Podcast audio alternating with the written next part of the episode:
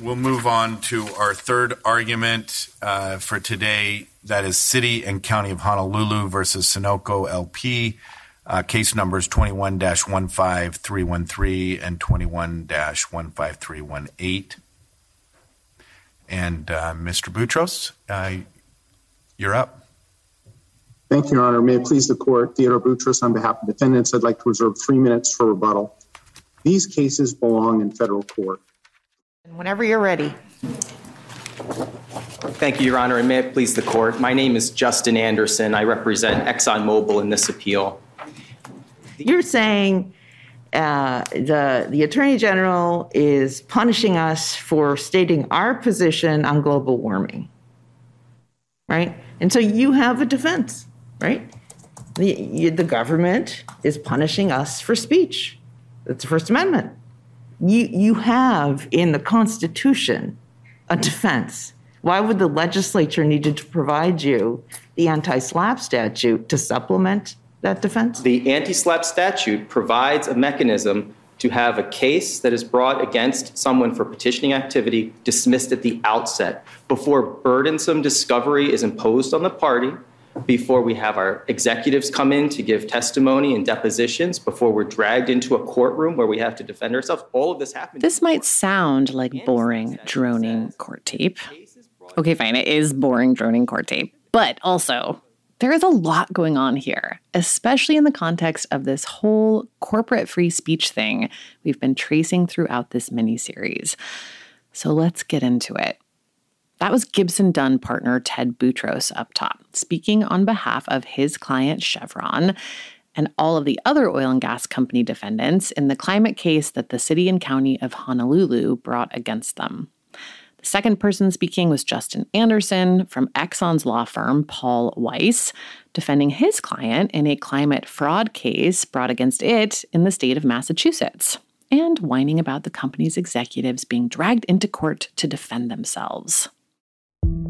First thing it's important to note here, Boutros has often spoken for all of the defendant oil companies in these climate liability cases where Chevron is a named defendant, especially when issues around free speech come up. There are now more than 24 of those cases in the U.S. That's notable because prior to his involvement in these climate cases, Boutros was not known as a liability expert, but he is considered one of the country's top First Amendment attorneys. You might recognize his name from his defense of CNN's Jim Acosta against the Trump administration, which took Acosta's press badge, or from his defense of Mary Trump against her uncle when he tried to suppress her book. Let me bring in Mary's attorney, Ted Boutros. Ted, the book is coming out at the end of July. Nobody can stop that. But Mary is still tied up in court. What's the latest?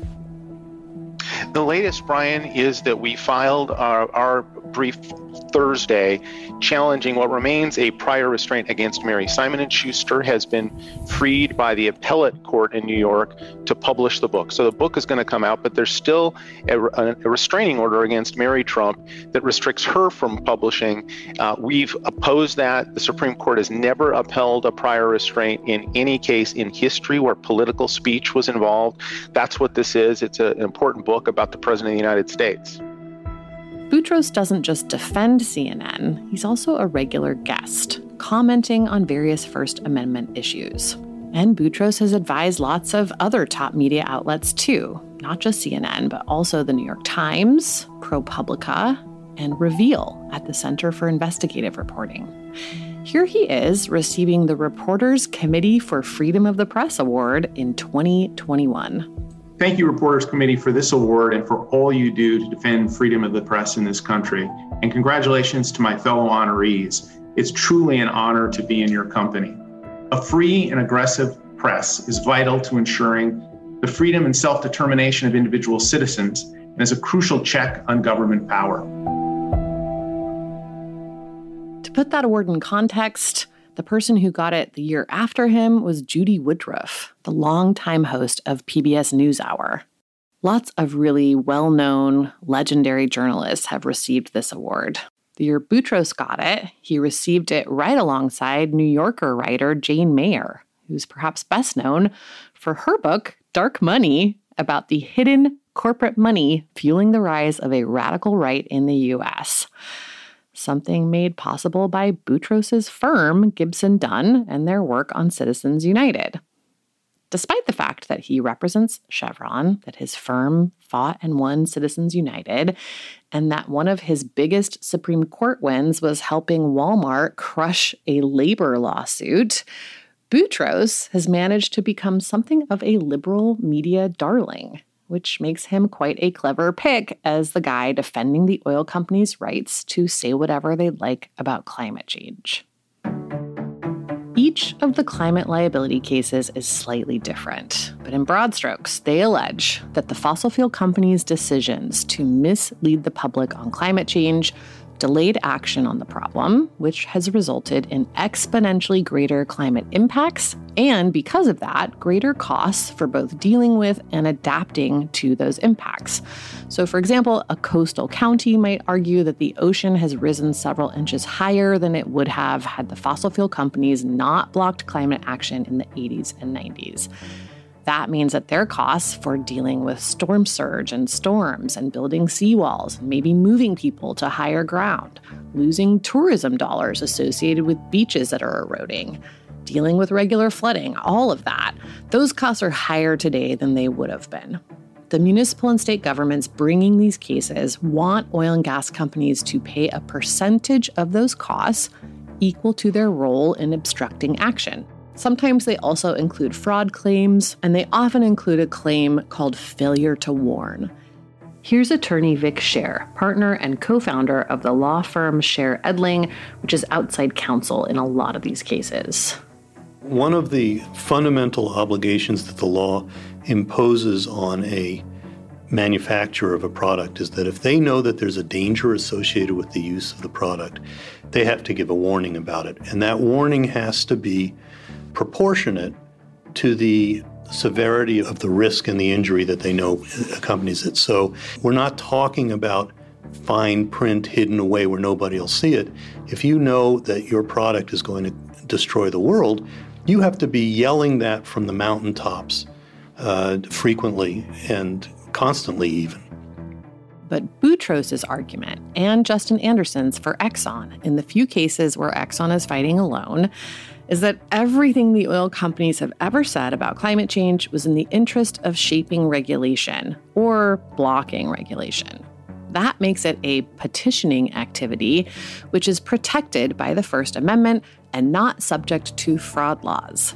The key distinction here is whether their speech could be considered commercial speech intended for the public or petitioning speech intended solely for regulators and policymakers. Here's Anderson again, making that argument before the Massachusetts State Supreme Court in 2022. The alleged misrepresentations are the statements that ExxonMobil has made about its views on climate policy, on energy policy. Even today, what ExxonMobil has said is that the world is not ready to move away from oil and natural gas. And that's what they accuse us of misrepresenting. They're saying our petitioning has delayed the transition to clean energy, that our speech has, quote, forestalled a strong policy response to climate change. And here's attorney Seth Schofield with the Massachusetts Attorney General's office responding. The claims in the complaint, there are three of them, have nothing to do with Exxon's advocacy on climate change policy or energy policy. The purpose of the complaint is very clear. It says, I quote, "The Commonwealth of Massachusetts, through its Attorney General, brings this action to hold ExxonMobil accountable for misleading the state's investors and consumers." In its reply, Exxon points to two incidents where it suggests that the Attorney General's 200-page complaint may refer to some activity that constitutes petitioning. But that is a far cry from saying somehow Exxon can satisfy this court's test that the Attorney General's claims are, quote, solely based on ExxonMobil's petitioning.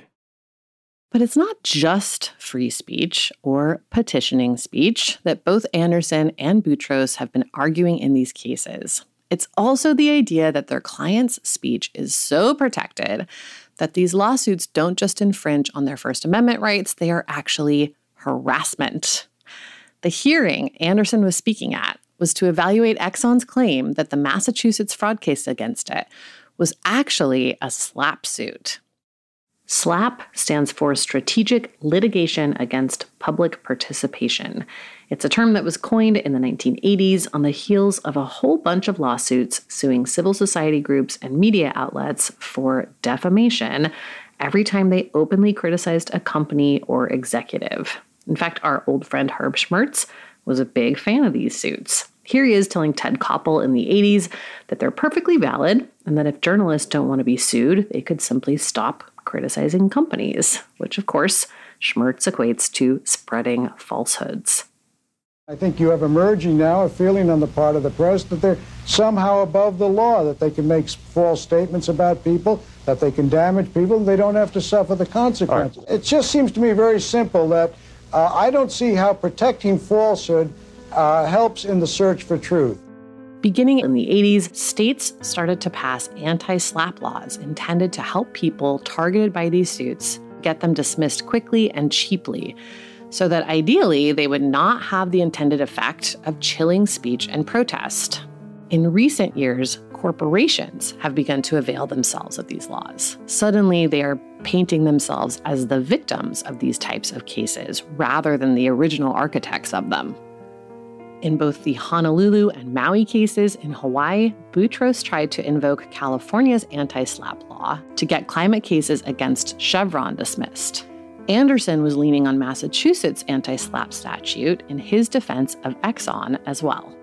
The idea that the government can be trusted never to bring legal action against someone because they disagree with their speech runs counter to the fundamental concept and the fundamental core principle behind the First Amendment itself. The First Amendment protects us from the government. Yes, who will protect multinational oil companies from the U.S. government? We're going to unpack that a bit and connect Mobil's whole history on corporate free speech back up to what's happening today after this quick break. I'm Amy Westervelt, and this is Drilled. Coming up, the final episode in our mini-series, Herb.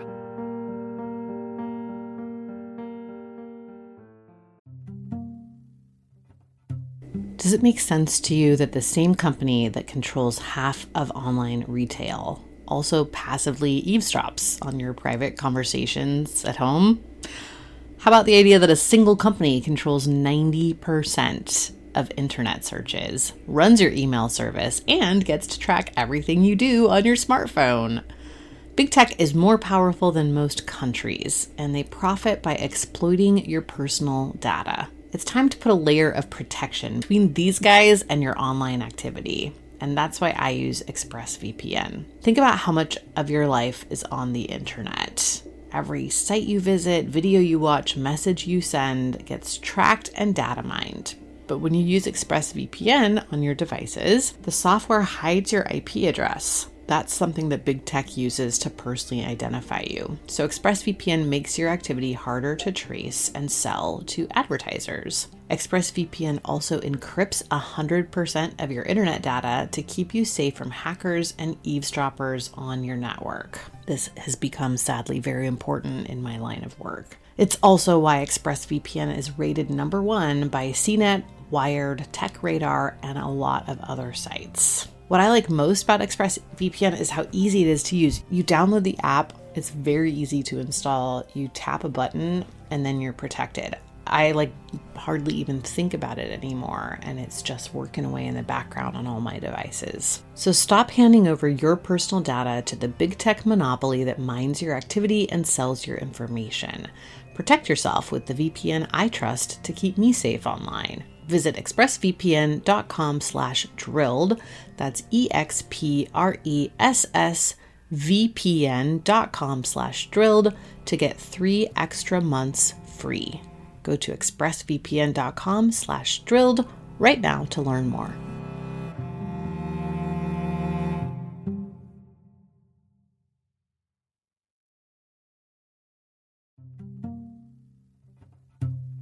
This holiday season, get a gift for yourself, too, and keep it simple. I gave myself the gift of a better, more convenient laundry experience. I know, laundry doesn't sound like a gift, but honestly, Earth Breeze just makes it so much easier. Think about how you actually do laundry. You have to work out how much detergent to pour, lift that big plastic jug, hope the goo doesn't get everywhere. It's annoying. But Earth Breeze Eco Sheets look like nothing I've ever seen in the detergent aisle. It's like a dryer sheet kind of, but it's the detergent. You throw it in and then that's it. There's no measuring, no nothing. It works in hot and cold. It's also dermatologist tested, hypoallergenic, and free of bleach and dyes. And it fights everyday stains and odors. You get a powerful clean, but you don't have to deal with all that packaging. Right now, my listeners can get started with Earth Breeze and save 40%. Go to earthbreeze.com/drilled. That's EARTHBREEZE.com/drilled for 40% off your subscription. earthbreeze.com/drilled.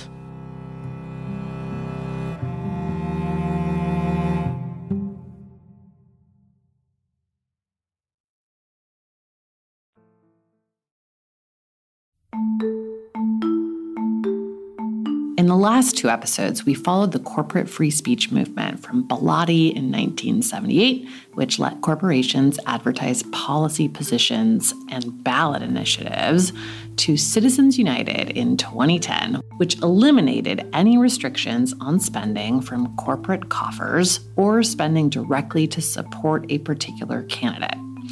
We've also followed the fossil fuel industry's role in that movement, from pioneering new forms of corporate speech to supporting ever broader legal protections for that speech. In the years since the Citizens United ruling, several states have passed laws that further obscure the funding behind particular initiatives or political groups. Others have tried to increase transparency. Meanwhile, the Supreme Court has only grown more conservative and more supportive of corporations, but it has still stayed away from the issue at the heart of that 2003 Nike versus Kasky case, which asked them to blur the line between protected corporate advocacy and fraud. In that case, ExxonMobil filed a brief in which it made the exact same argument that oil company lawyers are making today, that really everything corporations say about matters of public concern should fall into the categories of protected petitioning activity or advocacy. In his argument for Chevron in the Hawaii cases, Gibson Dunn partner Ted Boutros argued that the Hawaiian municipalities had tried to frame their claims as, quote, based on speech rather than petroleum production or emissions, targeting purported misrepresentations or disinformation.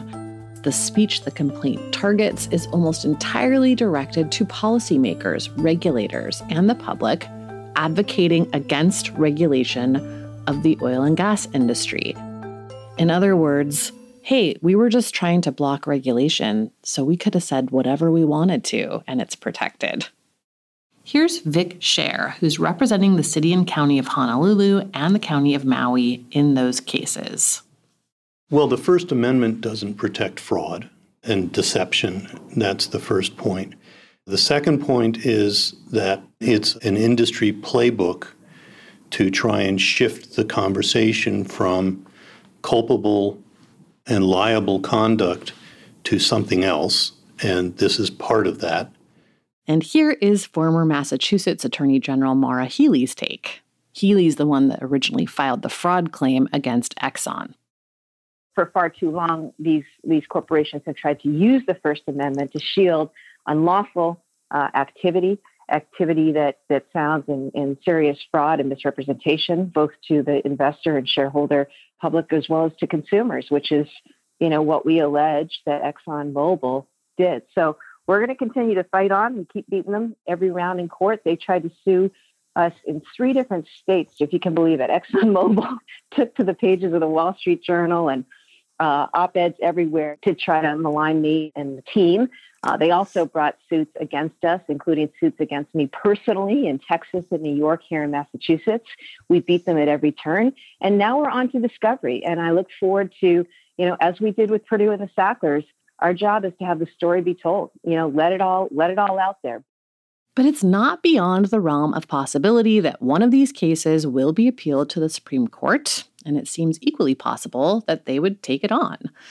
Meanwhile, these same companies are working to shape free speech in another way. These fossil fuel infrastructure anti-protest bills are currently gaining steam.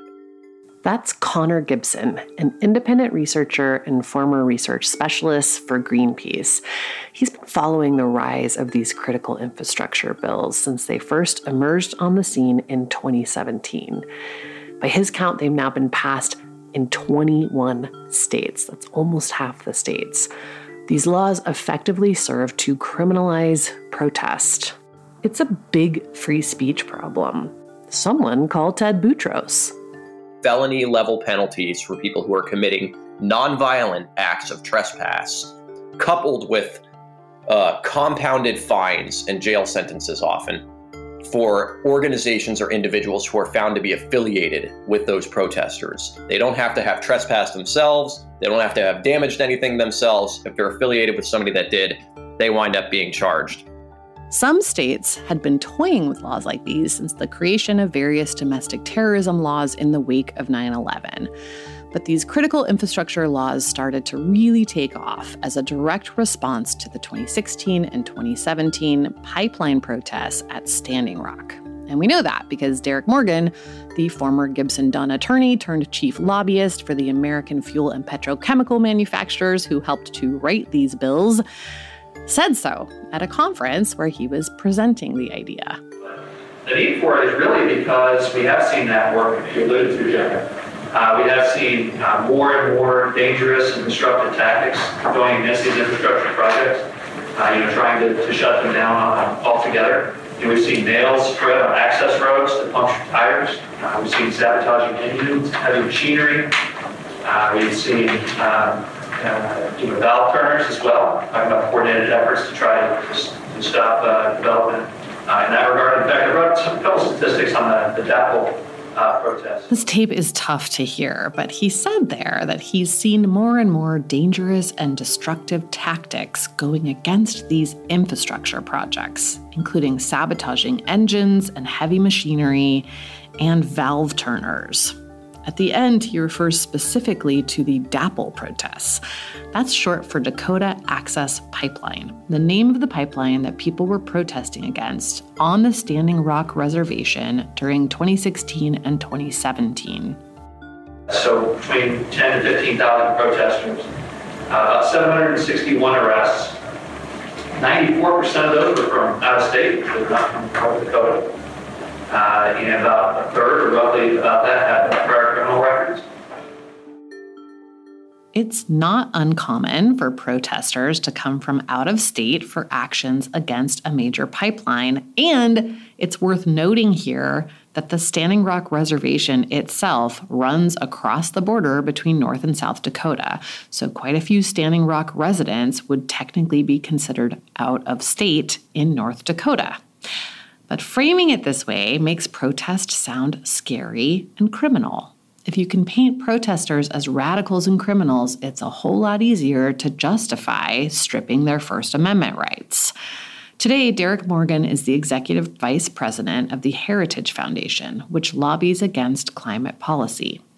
We also know critical infrastructure bills were a reaction to Standing Rock because when Oklahoma State Rep Scott Biggs introduced the first of these bills back in 2017, he said so too.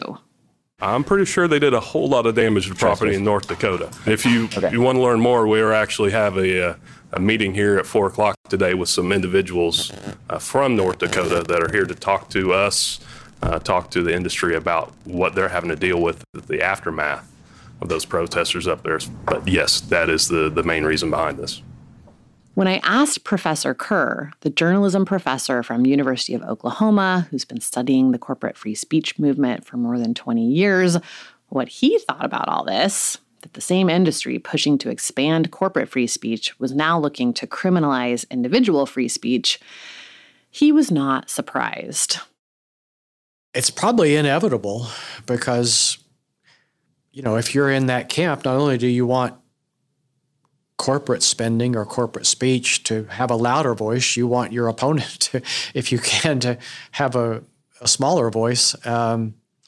And I would say that can be seen as another manifestation of why many people have always argued against this trend to give First Amendment protection to corporate political spending, media spending, all kinds, is that the financial resources are so disproportionate. I mean, for a long time, courts protected individuals and small groups that wanted to speak out, their right to speak. And there are a lot of cases down through the years, especially in the 20th century on protecting that right to speak. It didn't mean you're guaranteed to win, but at least your right to speak was protected in a lot of ways.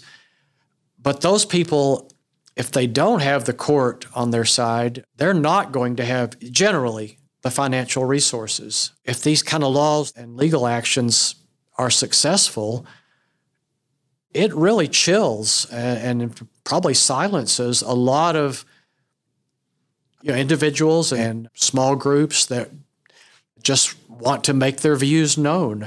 I would say it completely inverts the fundamental idea of what a lot of people think American democracy was intended to be, that whatever else happened, every individual, every group of individuals could speak as freely as the most powerful, the wealthiest, and it really just undermines that concept. Starting next month and through the end of this year, maybe even beyond, we're going to be bringing you that side of this story. Working with reporters all over the world, we'll be digging into the increasing criminalization of climate protest. We'll look at the industries, companies, and groups behind that trend, what tactics are being used, what can be done about it, and what it all means. In the meantime, we'll continue to follow the climate cases and this argument in particular. It is entirely possible that the next Citizens United will be one of these climate cases. And it would be great if folks could start thinking now about how to avoid that outcome. For me, the two sides of this coin, the tug of war over free speech, may just be the most important climate issue today. Without democracy, the only climate solution we're likely to see is eco-fascism. And no, it's not any better than the non-eco variety. Make sure you're subscribed so you get those episodes as soon as they start to drop. That's it for this series and this week. Thanks for listening, and we'll see you again soon. Drilled is an original Critical Frequency production. This season is produced and sound designed by Martin Zaltz-Ostwick. Our sound engineer is Peter Duff. Additional reporting by Julia Manapella. Fact-checking by Wudan Yan. Our First Amendment attorney is James Wheaton. Marketing is handled by Maggie Taylor. Our artwork is by Matt Fleming. The show is written and reported by me, Amy Westervelt.